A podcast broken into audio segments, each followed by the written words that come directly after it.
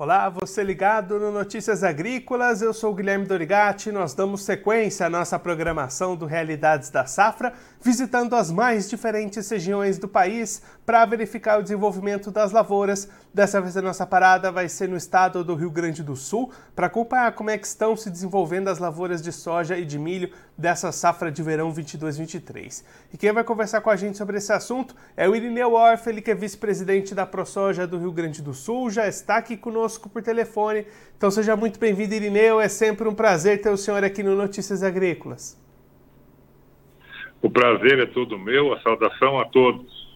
Irineu, da última vez que a gente conversou aqui no Notícias Agrícolas foi lá no final de novembro, e aí o senhor já destacava que havia um atraso no plantio da soja por conta da falta de chuvas, mas ainda não tinha prejuízo na produtividade. Agora a situação já é diferente, né? É, exatamente. Naquela ocasião, nós ainda estávamos em pleno período de plantio. Hoje estamos em 2 de fevereiro de 23 né? é, deve ter ainda de 2 a 3% da área que não foi plantada no estado, segundo os levantamentos, a ideia que você tem, e a chuva tem sido muito esparsa. Às vezes, no mesmo município, na mesma propriedade, até em algumas pontas dá uma pancada de chuva, outras não. Então, nós temos muito altos e baixos, mas bem mais baixos do que altos. Né? Algumas lavouras com situação quase normal em algumas micro-regiões, mas o, o geral, todo ele com problema e alguns com sérios problemas, especialmente mais na região da fronteira uh, e também na região das missões. Uh, em grandes regiões, uh, a situação da lavoura da soja, especialmente, está gravemente afetada, sendo que no meio existem alguns bolsões que pegou algumas mangas de chuva, algum, alguma nuvem esparsa, e a situação está um pouco melhor, mas também com prejuízo. Então, infelizmente, eh, nos últimos quatro anos, é o terceiro ano que nós temos eh, prejuízos e prejuízos grandes, e agora dois anos seguidos. Né? Então, a, a, a, produção que era esperada de 20 a 21 milhões de toneladas, eh, hoje não se tem uma ideia exata, porque ainda depende, nós ainda precisamos continuar é, cuidando desse clima, o, o, a expectativa dele até final de março, início de abril. Né? Mas as quebras já são expressivas, eu acredito que das 20 já baixe para 15, para 14, para 12, sei lá. Cada dia que passa com o calor existente e a falta de chuva, esse percentual aumenta. E a gente, logicamente, só vai ter um número final lá na colheita, mas ele é expressivo eh, na lavoura da soja. Mas aí, Irineu, se a gente comparar, né, o senhor destacou aí esses de quatro anos, três com problemas, o segundo seguido. Do ano passado, a situação era pior do que a desse ano, esse ano está pior, está melhor. Como que a gente pode comparar essas duas realidades seguidas aí para as lavouras? Olha, o ano passado teve algumas regiões no estado que a produção foi quase normal. Foram pequenas essas regiões, né? Especialmente eh, entre Passo Fundo e, e Itapejara, Passundo, Lagoa Vermelha, ali houve regiões eh, com resultados até normais. Eh, e a região da fronteira e a, o próprio Planalto Médio, que é onde eu estou, ano passado foi um caos total. Este ano, o Planalto Médio tem lavouras até regulares, né? mas lógico, vai depender de mais chuva daqui para frente. No geral, se você fala com o pessoal da fronteira, e nós tivemos uma reunião da ProSoja em Cruz Alta há poucos dias, né? Na região da fronteira, especialmente em algumas regiões, é muito pior que o ano passado. Né? Então, às vezes, onde era ruim o ano passado, é um pouco melhor este ano e vice-versa. Né? Então, não é uma situação similar. A própria região sul do estado, que ano passado foi boa, a região foi boa, este ano, eh, pelo menos na soja, o problema já é bem mais sério. Né? Lá naquela região onde onde é, existe a, a, principal lavoura, a principal cultura, o arroz e também a soja em baixadas e o próprio milho, né, a situação lá é mais ou menos normal nas áreas irrigadas por, por, por, por água é, que antigamente alagava as lavouras de arroz. Né? Mas fora isso, na coxilha tem problemas e problemas sérios também. Agora, falando em milho, Em milho, praticamente, é, é, nós estamos no início de colheita, já deve ter 10 a 15% do milho colhido, a maior parte para silagem, né? mas as quebras aí sim, tem lugares que não vale a pena colher. Em outros locais, em outras áreas estão passando as máquinas, os equipamentos para fazer silagem. Só que uma silagem de qualidade baixíssima, não tem grão, só palha, justamente para tentar manter os animais eh, vimos em alguns lugares até eh, como uma, uma, uma massa para enchimento. Né? Então, a quebra de milho, sim, no geral, ela é muito expressiva. Eu acredito que chegue de 70%, 80%, 90% na média, né? e alguns lugares 100%, e tem outros lugares onde a quebra também é menor, é 20%, 30%. Mas a, a a baixa produtividade média do milho no Rio Grande do Sul, acho que é, é pior do que o ano passado. É para o milho, né, Edneu? Até ia tocar nesse assunto como próxima pergunta. Naquele período lá em novembro que a gente conversou da última vez, você já destacava perdas já em 20%. Então, para o milho, a situação é bastante pior do que para a soja, até por ter sido plantado primeiro. Né? É, exatamente. e o milho não tem recuperação, né? É, não tem porque está seco, está tá em fase de, de, de, iniciar a colheita, já estão colhendo. Eu, eu vi andando por aí ontem, ontem, ontem, máquinas já passando. Eu digo passando porque não tem muito o que colher, né? E a produtividade é baixíssima. Em algumas áreas, talvez onde chova, onde é sequeiro, ainda vão plantar soja numa tentativa de uma safrinha. Né? O milho só tem dado resultados melhores em áreas ligadas mas também com quebra, porque o calor foi muito forte, foi muito grande, então a capacidade de produção das áreas de pivô também teve redução em função do calor, talvez não em função da água, mas o excesso de calor. Então, é, é, a cultura é extremamente prejudicada. Né? E aí, eu, di, diante desse cenário, né, a gente vê recorrente até aí no estado, cada vez vai ficando mais difícil a vida financeira desse produtor que já tinha prejuízo no ano passado, acumulou novas perdas agora. Existe algum caminho, alguma tentativa? O que, que o produtor pode fazer diante dessa situação recorrente? É, Junta-se a isso que o preço esse ano da soja, pelo menos até agora, ele está bem pior do que no ano passado. O ano passado, muita gente ainda se safou porque a safra imediatamente anterior eh, tinha sido boa, né? e também o trigo, o, o, na última safra, também deu um resultado eh, eh, razoável. Aliás, foi a maior safra de trigo da história.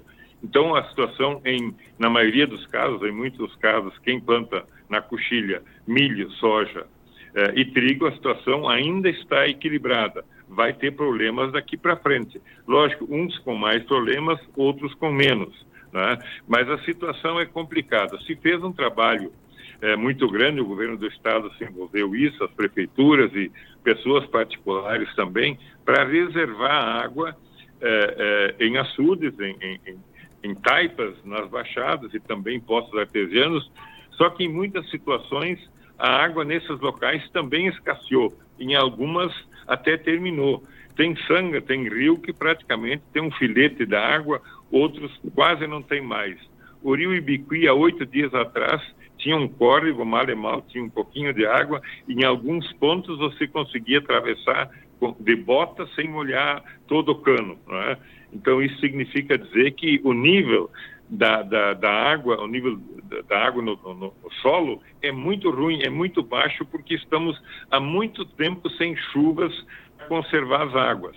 As chuvas que têm se mantido, as poucas que têm se mantido, mal e mal dá para essas regiões que choveu se manter a, a lavoura, a cultura. Mas chuva para água, para subir água em sanga, praticamente há muito tempo não tem. Então, por isso que muitos rios, açudes, também secando. Então, mesmo que se faça mais reservatórios, mais represas, com secas desta natureza, você minimiza, sem dúvida, mas não resolve o problema. E quando é que devem acontecer os trabalhos de colheita da soja para a gente poder ter uma ideia melhor do tamanho dessa safra, Edneu? Olha, eu acho que o início da colheita, dentro de alguma outra lavoura, dentro de 30 a 35 dias, né, é, é, Por exemplo, eu estou em Tapera, que é a minha cidade, na frente do meu escritório tem uma lavoura que é uma soja excepcional, né? mas essa soja vai levar, eh, acredito que 35, 40 dias até a colheita, é uma das mais, das mais do cedo. Né? Então, colheita vai ser fim de março, acredito, meio de março em diante, uma ou outra lavoura. O forte, até porque o plantio, em média, foi um pouco mais atrasado este ano, o forte deverá ser final de março e abril. Irineu, muito obrigado pela sua participação, por ajudar a gente a entender um pouco melhor esse momento complicado para as lavouras aí no Rio Grande do Sul. Se o senhor quiser deixar mais algum recado ou destacar mais algum ponto para quem está acompanhando a gente, pode ficar à vontade.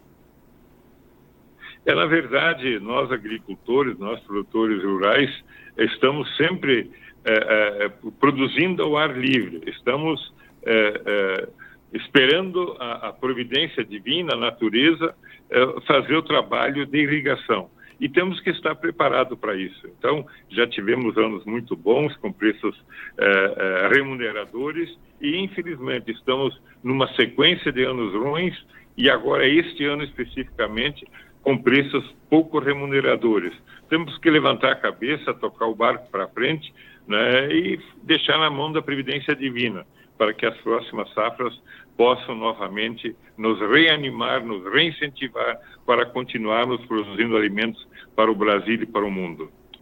Irineu, mais uma vez, muito obrigado. A gente deixa aqui o convite para o senhor voltar mais vezes, a gente acompanhar esses números finais da colheita por aí. A gente espera com melhores notícias para o produtor gaúcho da próxima vez que a gente se falar. Um abraço, até a próxima. Abraço, muito obrigado.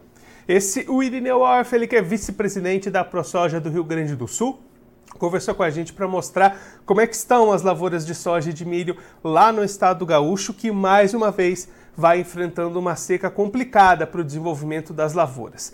Primeiro, olhando para a safra de soja, o Irineu destacando que houve um atraso no plantio. Da última vez que a gente tinha conversado aqui no Notícias Agrícolas, no Realidades da Safra, o plantio estava atrasado, mas ainda não tinha perspectivas de perdas de produtividade. A produção ainda era estimada entre 20 e 22 milhões de toneladas.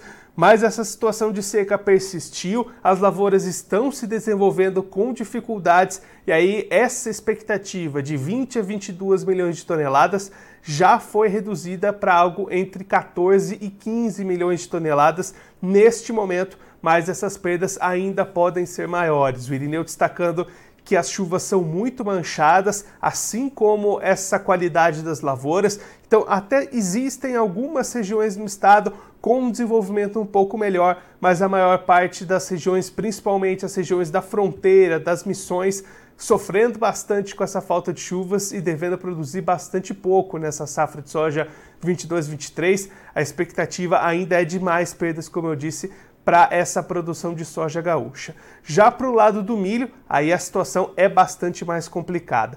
Essa lavoura foi plantada mais cedo, tem uma resistência menor a essa falta de chuvas e com isso a produção inicial, que era estimada em 6 milhões de toneladas, já foi cortada entre 80 até 90% de perdas na média lá para o Rio Grande do Sul, Irineu apontando algumas regiões que não vai nem valer a pena colher a sua lavoura, algumas áreas colhendo milho apenas para silagem, mesmo assim uma silagem de baixa qualidade, então uma safra de milho muito complicada, praticamente perdida lá no Rio Grande do Sul, e a soja se encaminhando para perdas grandes na produção e na produtividade também, mais um ano consecutivo que o Rio Grande do Sul enfrenta dificuldades com a falta de chuvas, que reflete em perdas na produção, na produtividade de soja e de milho.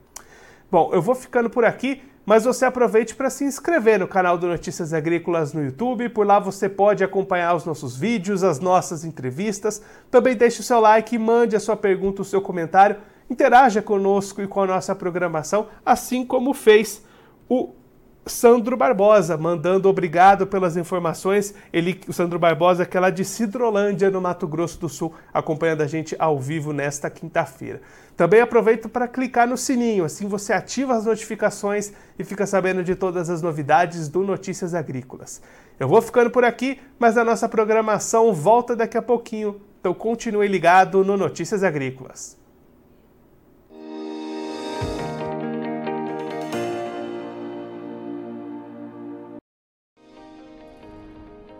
Inscreva em nossas mídias sociais no Facebook Notícias Agrícolas, no Instagram arroba Notícias Agrícolas e no nosso Twitter arroba Notiagre. E para não perder nenhum vídeo, não se esqueça de nos acompanhar no YouTube e na Twitch Notícias Agrícolas Oficial.